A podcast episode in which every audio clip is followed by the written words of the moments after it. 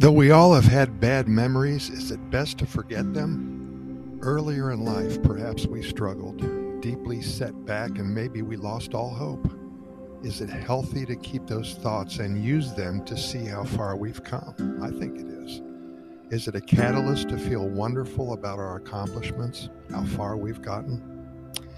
I met a couple, Danny and Daisy. Wow, what nice people they are. We had lunch in Puriscal about two days ago. They have a finca, three hectares, nice, clean, cozy home, a wraparound porch, and a 12 by 12 foot garden. They grow enough fruits and veggies for them.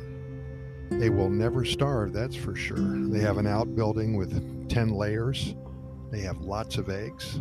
They're trying to go vegan now, so meat is not usually on the menu. Well, Danny and Daisy, they're in their early 60s and they both have Social Security income coming in. They worked hard all their lives and are now enjoying the fruits of their labor.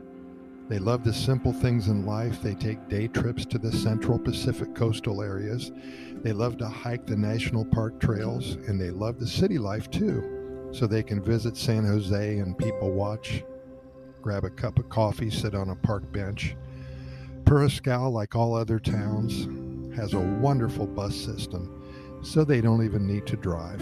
They both struggled earlier in life. They lost a child, and something like that is always with you. They decided not to have any more children, and to give meaning to their child's memory, they spend a lot of time volunteering in Puriscal. The mayor is a good friend, and Danny and Daisy spend at least two days a week building, repairing, planting, painting, anything that helps their fellow townsmen and neighbors. They especially like to help out with what the kids of Puriscal need.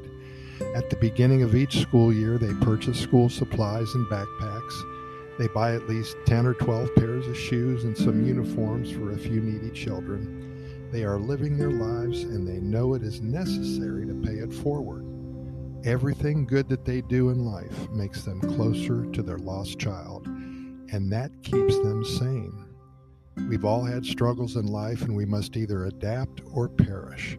We need to take that negative energy and make sure we turn it into positive efforts and change a life or two along the way. Pura Vida, thanks for listening, and we'll see you tomorrow.